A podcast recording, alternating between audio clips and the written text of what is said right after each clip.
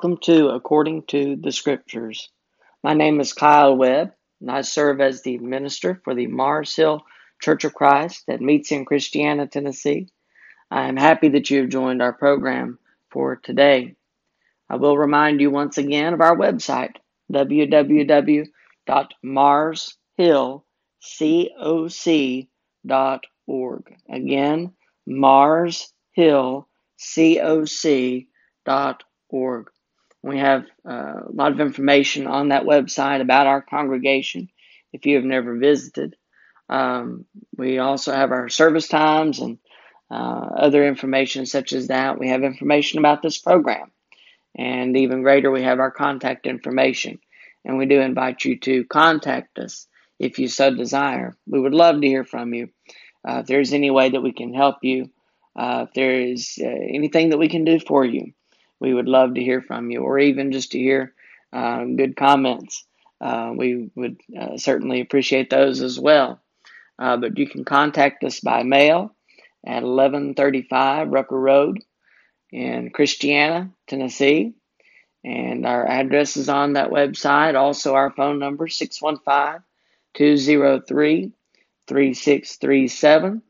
And there is a place at the bottom of that website that you can uh, just from the home page that you can send us an email. And uh, again, we would love to hear from you.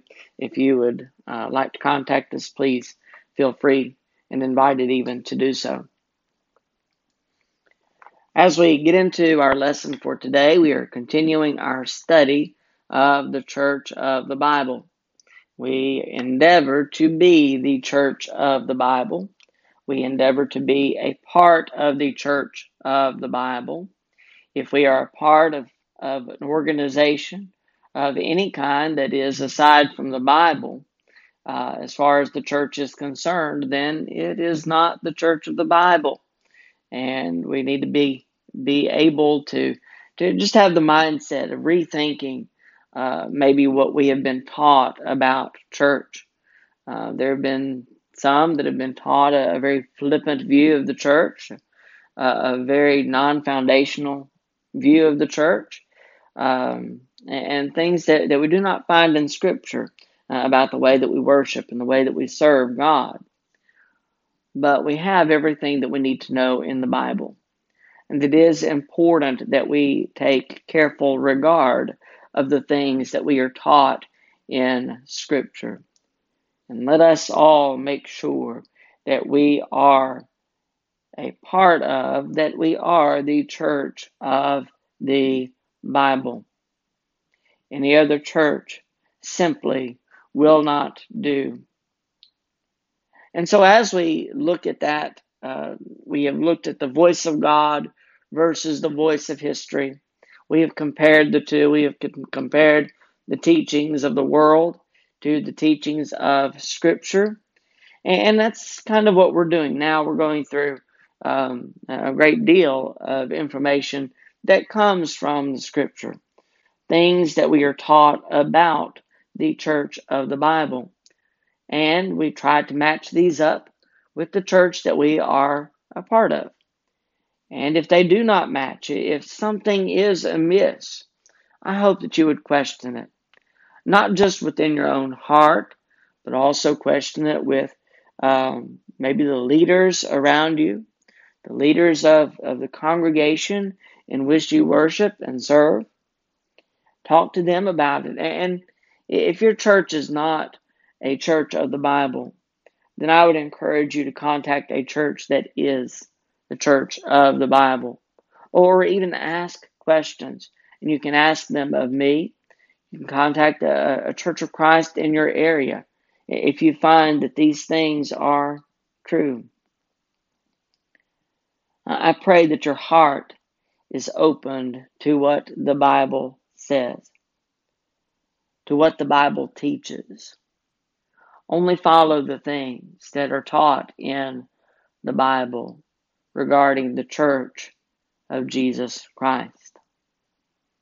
Before we get into our study for today, let us bow in a word of prayer. Our holy and righteous Heavenly Father, we do thank you for the many blessings that you have given to us. We thank you for this day. We thank you for our time together, for the ability that we have been given to study your word together. And we pray that we would do so again with an open mind and open heart to the things that you teach us in your word. We recognize more so than, than anything else that you have given us your will in Scripture. And we have those Scriptures before us so that we can be obedient. Help us to be obedient servants in every way possible. Help us to remain faithful to you throughout our lives so that we might receive the, the reward that is promised us in the end. We are thankful for the one whom you gave to die on the cross for our sins. We are thankful for your Son. We are thankful for the blessings that come through him. We are thankful for the blood that he shed so that we might be forgiven of our sins. Do forgive us Guide us throughout our lives. Through your word, help us to, to do those things that you have set aside for your children to do. Help us to be the people that you want us to be, to be the church that you want us to be. We thank you for all of your blessings. It is through Jesus that we humbly pray. Amen. As we get into our study, we return to our former point, its founder. We are looking again at the Church of the Bible. And as we look at the Church of the Bible, we find that we are taught about its founder. You might go uh, to a business or a place, especially one that is of some historical significance, and, you might find on that building a, a, maybe a list of names or maybe one name in particular that is the founder of that business or that organization. Um, we see all kinds of buildings and all kinds of different plaques and, and all kinds of attribution to those who have begun this, uh, whatever it might be and even churches, we find those who uh, have been influential in starting those churches. Uh, although I've also found uh, in different places, uh, one congregation in particular that is close to us, there is a plaque on the building that says this church was established in AD 33.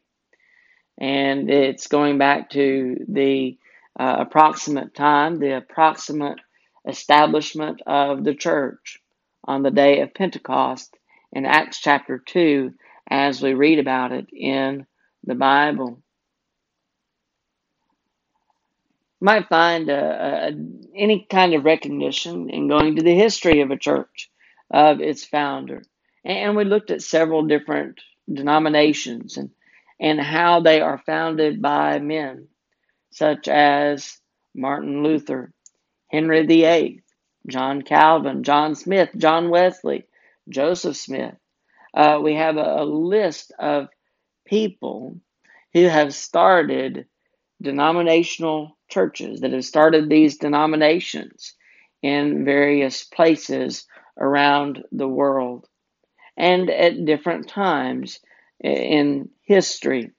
Uh, we have the, the Roman Catholic Church that traces its history back to 606 AD, although the church was established much earlier. The Roman Catholic Church, contrary to popular belief, is not the original church. And as we look at Scripture and as we compare that to this denomination, we find that it is also not the church of the Bible. And we do not say these things in a mean spirited kind of way.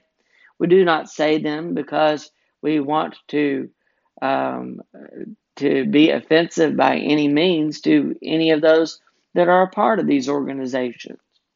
We're just stating the simple fact that when you compare the Bible to the teachings and the practices of these churches, we find that these cannot be the church of the Bible because they do not follow the authority of the Bible. They do not honor the authority of God in the way that they should.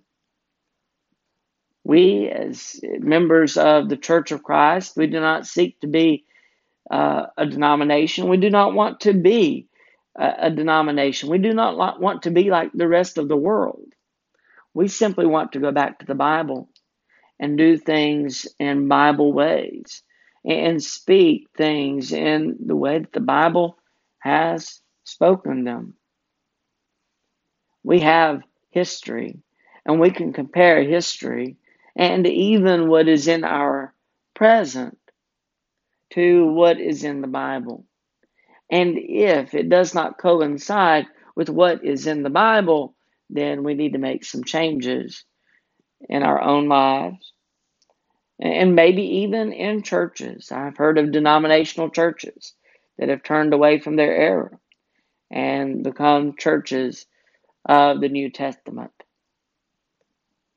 And so that's the kind of, of idea that we have with this study. We've looked at the founder of the church. It is not any of these men that we read of in history who have founded denominations. But the founder of the church of the Bible is Christ. The founder of the church of the Bible is Christ. We have already looked so far at the fact that he is the purchaser of his church. He purchased it with his own blood. And so he has purchased us to be his bride, to be his church, to be his people. And so as we look at the founder of the church, we see that its purchaser is Christ. He is also the builder of his church, as according to Matthew 16 and verse 18, where he promised to build his church. And we're also going to look at that uh, a little bit later on. We'll go back to that scripture. And we see that he is the builder of his church. And certainly that is the case. It's not built upon men. It is not built upon any man in any part of history. It is not built upon anyone other, excuse me, than Christ. We also have read that he is the head of his church. Jesus Christ is the head of his church. And we come to uh, the point in our lesson where we are going to speak of Christ as the lawgiver and also as the Savior of the body. Let's look at Acts chapter 2 and verse 36. Acts chapter 2 and verse 36. When we read of the establishment of the church, we read of that in the book of Acts, chapter 2. We read that the uh, apostles, they, they were waiting, just as they were supposed to, for the coming of the Holy Spirit. And the Holy Spirit did come upon them. And we see in Acts chapter 2 that Peter is speaking what we might refer to as the first gospel sermon. It is the first sermon that we have in Scripture that really uh, gives the gospel message, the gospel message of Jesus Christ, of Him being crucified, uh, of Him dying for our sins. And the gospel message includes what we are to do to be in Christ. We come to Acts chapter 2 and verse 36 and we read this. We, we come to a point now in this sermon where Peter is going to turn his attention to Jesus the Christ. Therefore, let all the house of Israel know assuredly that God has made this Jesus, whom you crucified, as we look at Acts chapter 2 on the day of Pentecost, those present in Jerusalem, they included those who had put Jesus to death. His own people, the Jews, they had him put to death. And so they were present. And Peter, speaking to them, says, Let all the house of Israel know assuredly, the Jews, let the Jews know assuredly that God has made this Jesus, whom you crucified, both Lord and Christ. Both Lord and Christ. And of course, we have what is said after that. Now, when they heard this, they were cut to the heart and said to Peter and the rest of the apostles, Men and brethren, what shall we do? And Peter said to them, Repent, let every one of you be baptized in the name of Jesus Christ for the remission of sins, and you shall receive the gift of the Holy Spirit. For the promise is to you, and to your children, and to all who are afar off, as many as the Lord our God will call. He goes on to tell them, Be saved from this perverse generation. And those who gladly received his word, according to verse 41, were baptized. And it says that that day about 3,000 souls were added to them. Jesus is the lawgiver. He is Lord and Christ. He is the supreme lawgiver. And we have what is given through Jesus Christ, through his apostles, just as it was promised, uh, just as they were promised to be given the keys of the kingdom. So they were, and so they taught exactly what needed to be done in order for not just the Jews, but for us today to be saved. Repent. Let every one of you be baptized in the name of Jesus Christ for the remission of sin, for the forgiveness of sins. We are baptized. We repent and we are baptized. All these are because of our faith, because we have heard and believed. We follow we do exactly what we are told in order to become members of this church. Those who were baptized on the day of Pentecost were added to that number 3,000 souls. And so we are added to that number today when we are obedient to the Lord's commands. He is Lord in Christ. He is lawgiver in, in regard to his church in regard to, to the law that is given, it is not given of man.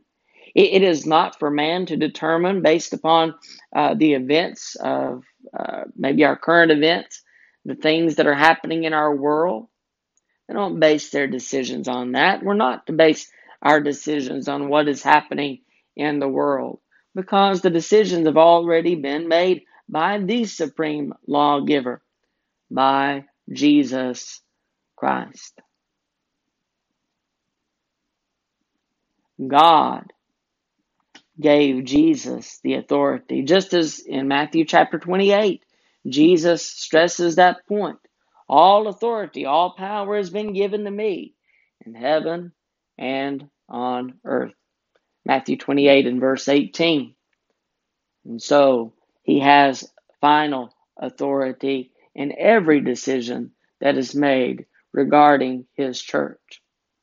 Well, how does he do that? If, if he doesn't speak directly to us, how, how do we know what is the will of God? We have it in the Bible.